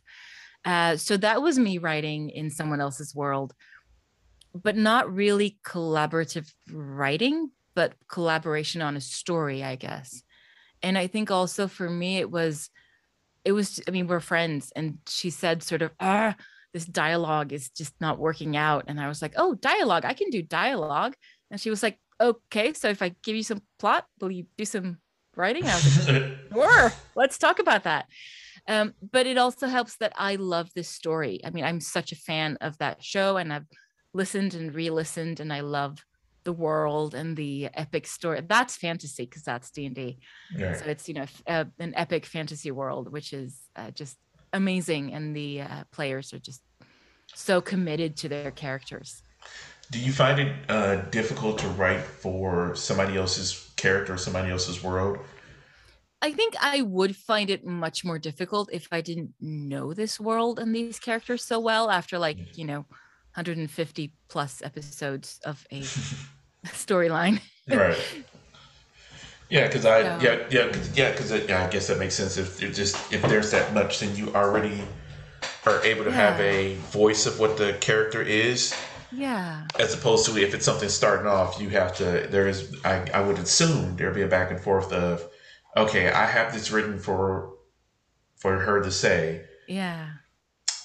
But for you, the creator, is this something that you feel the character would actually say?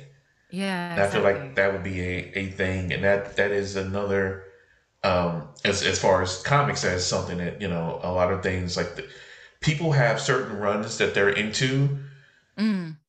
but there are a lot of, so many different creators for writers for everybody for Batman, yeah, Spider-Man, yeah. Superman. And so there's a lot of different um tones. And the crazy thing is there are there are a lot of different writers concurrently for uh, heroes. Like there, there's not just Batman comics. There's yeah.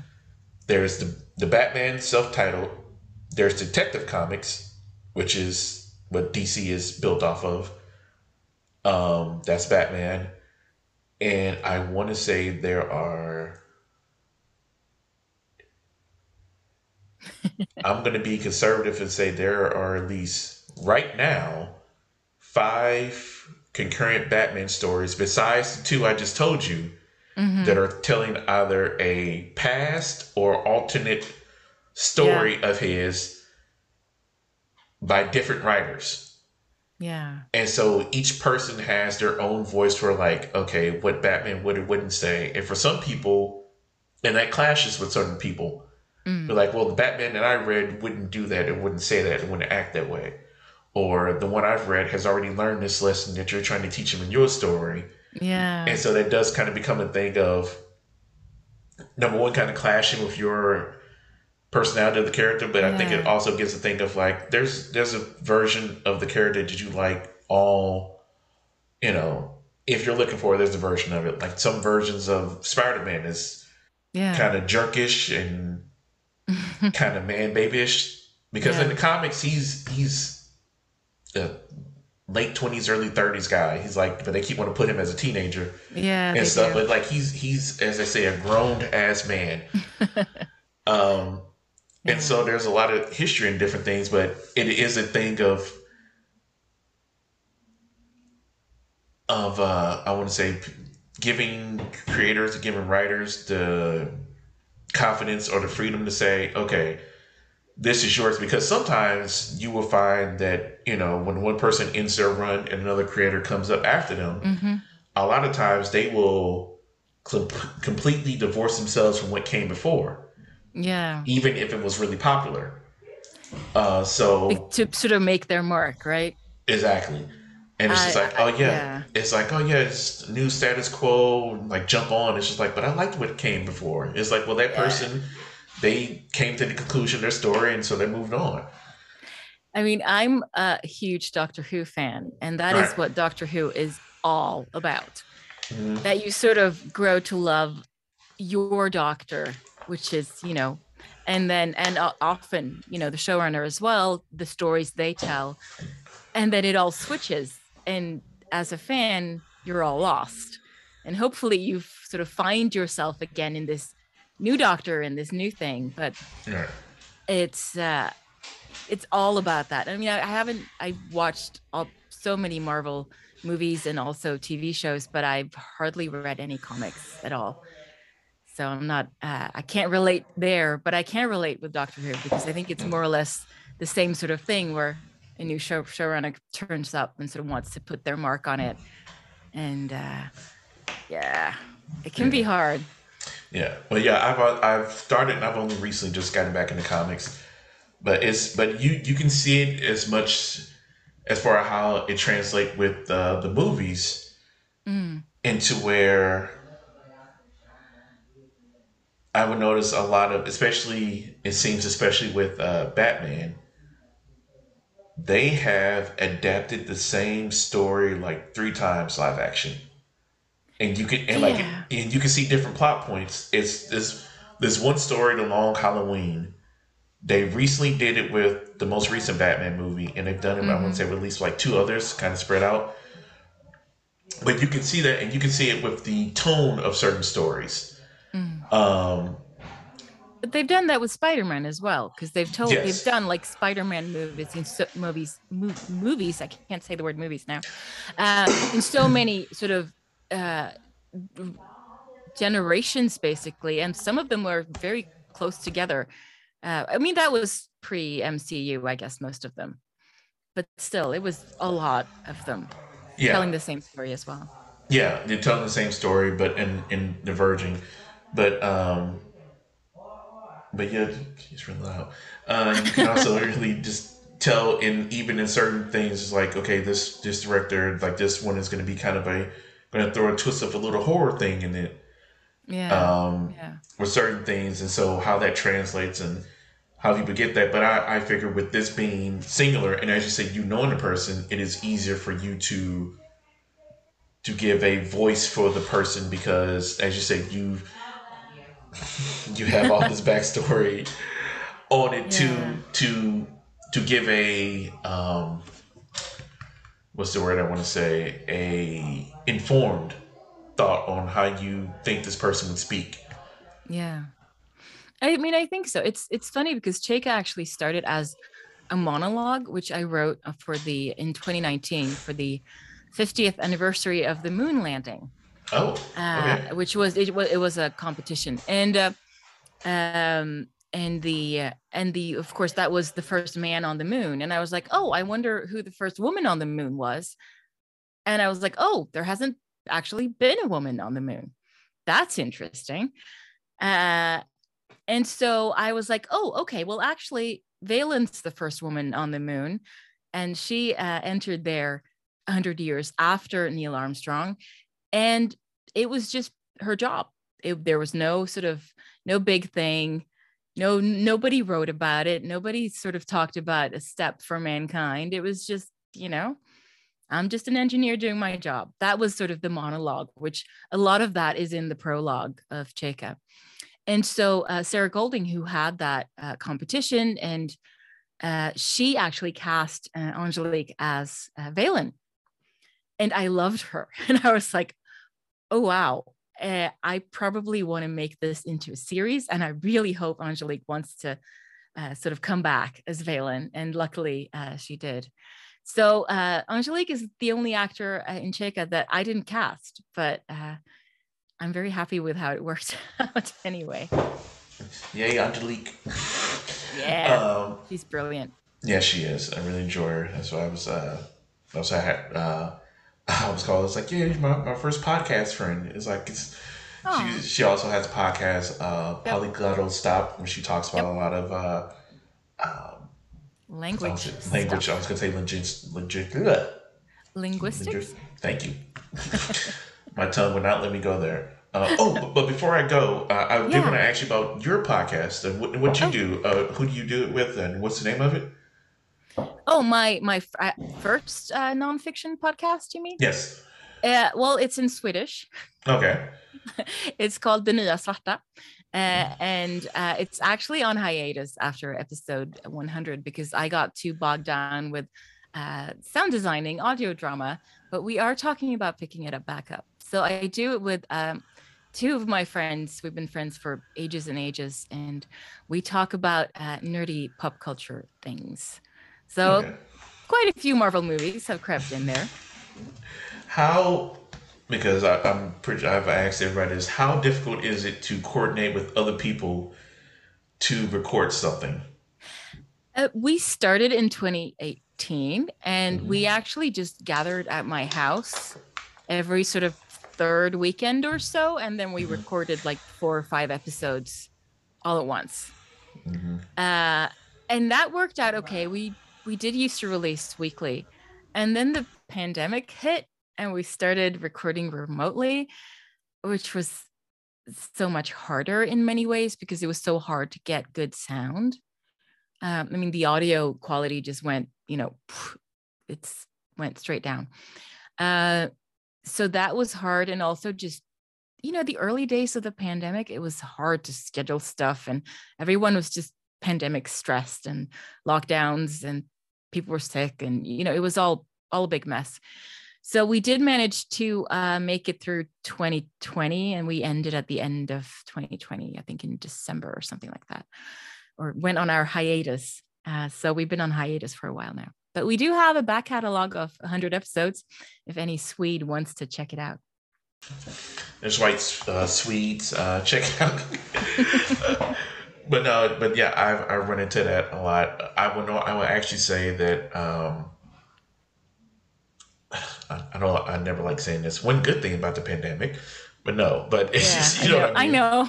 I know. um, is that and the online community, which I befriended uh, Angelique, is mm-hmm. that I've been able to find a lot of like-minded people and just just cool people to talk to. Um, like I said, she introduced me to you, um, but yeah. just so many different people doing so many different things. Um, like I was blown away when I met Angelique and was talking to her and I was like, "Oh, you you do voice acting?" It's like I love voice acting. It's like I, I can't do it, but I I'm interested to hear somebody who does. And yeah, her living in Korea and teaching and doing it. It's mm-hmm. like that's that's awesome. I've talked to people who work in Hollywood who've worked on TV shows and who've done mm. um not props but uh wardrobe for different people yeah. and got their opinion on different clothing and different things, and it's it's just been really cool and just been able to talk to people around the world.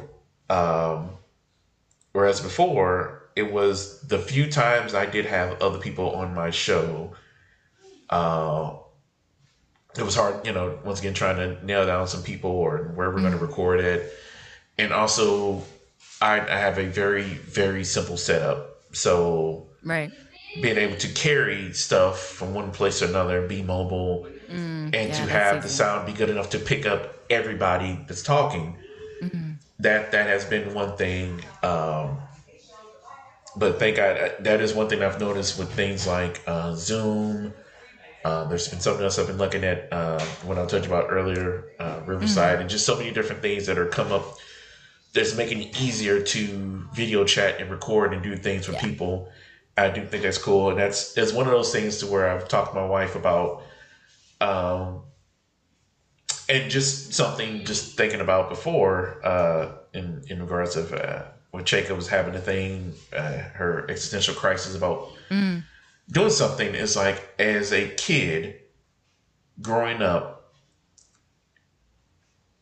having a I wouldn't call this a job, but having a the notion of having a job to where you just speak in a microphone and people want to listen to you yeah. and see you and hear your opinion that was something that never occurred to me would be a career. Yeah. and some people say like well just talk radio. It's just like yeah but this is slightly different because mm-hmm.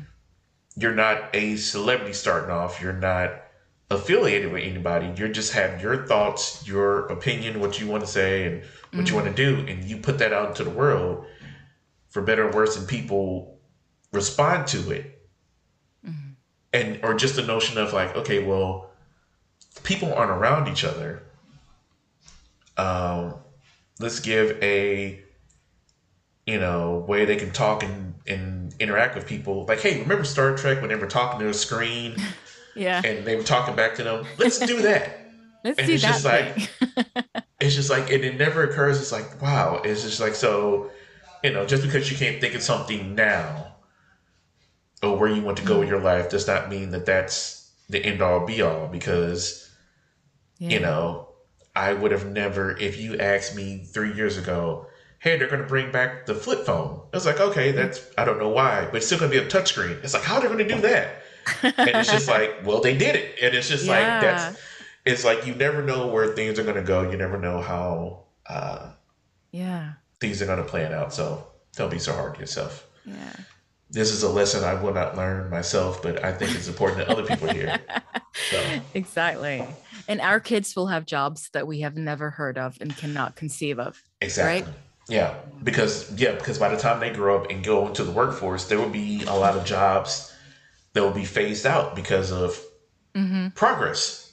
Yeah. Because I I personally think that is it is insane to say that for my own comfort, I want everybody else to stop thinking, to stop innovating, and keep it at my level. I want everything. I want coal powered trains. I want to die in a mine. It's like, well, we can we can just build a windmill. No. I want it to be old and annoying and hard. I want to dig in the earth and pollute my water. yeah, I don't think you really do. it's like we we can make this easier on you and just transition you to something else. It's like that's. Yeah. But yeah, I think that's so weird. It's, like you know the the car plant went down. It's like well we we don't really need you to do that. We don't you know we we figured out different ways to do it. Yeah. And you know yeah. and it, it, but you know everybody everybody fears change. Yeah. Yeah. That's what's what's the phrase? The only thing constant in life is change. Yeah exactly. So, i'm full of quotes. You you are. I'm full of quotes and it's just like i don't i don't like referring to quotes for things but it's like but it fits it's like i don't i don't feel like thinking of a better way to say it if somebody else already did it so yeah of course but no, but uh, I appreciate you, Karin, for coming on and give my little podcast a shout out, a boost. Oh, thank you. Uh, I'm very appreciative. Because, uh, you know, as I always say with people, that thank you for your time. Because time is so important, you can never give it back. You know, so whatever yeah. you're doing, you know, whatever you're spending your time on is something that is just like, this is something I wanted to do or had to do, whatever. But I'm just appreciative. Because plus, it's what it has. Well, it's close to ten o'clock where you are, right? It's close to 11 where I 11? Okay, yeah, yeah start at 8. Yeah, so yeah, it's late. It's, it's bedtime. So uh, tell people where they can find you if they are so inclined to do so. Absolutely. Uh, you can find me uh, most easily on Twitter at Karin Heim. That's K A R I N H E I M. And also, you can find uh, both of my shows through Y2K Pod. And that's the letter, no, that's the number two uh, on Twitter. and that is Y2KPod.com as well. Okay. And you can find me, uh, Bold Expressions, on both Twitter and Instagram. That is BLD Expressions on both Twitter and Instagram. You can find me on Facebook as under Carl Liggins. Um, not sure if I still want to make something specifically for the podcast or not, but you can find me on there. Uh, you can shoot me a link on Gmail, Bold Expressions Podcast, sorry, Bold Expressions, the number four, at gmail.com. You can find uh, this uh, and some other, uh, my shorter form series called Random Thoughts on YouTube under Bold Expressions Podcast. Uh, Random Thoughts is pretty much what it sounds like. Just random thoughts uh, that I have all different things, way shorter than this. Um, but yeah, like, share, subscribe, comment. Uh, I have a lot of time to comment back. Uh, but yeah, you know, uh, check out Chaika. Uh, it's on Spotify. Uh, so listen to it on uh, Google Podcasts. Yep. Uh, it's only four episodes right now, so you know you, you don't four episodes plus the prologue, which I also listen to because uh, that one featured yep. Angelique the most. Um, but yeah, listen to it. Uh, it's only five things. I don't think there's any one over 30 minutes. So, you know, you know, you listen to it on a ride somewhere, listen to it at home. Very good. Uh, has a lot of good poems and different language things in there too. So that's interesting as well. But yeah, once again, thank you to my my uh, my guest today. Uh, have you. a good day, good morning, good evening, whenever you're listening to or watching this. And as always, don't be so busy proving your point that you forget your purpose.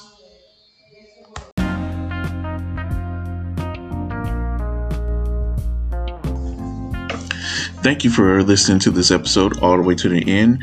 I appreciate your patronage, but I would also love it if you would check out these other great podcasts as well.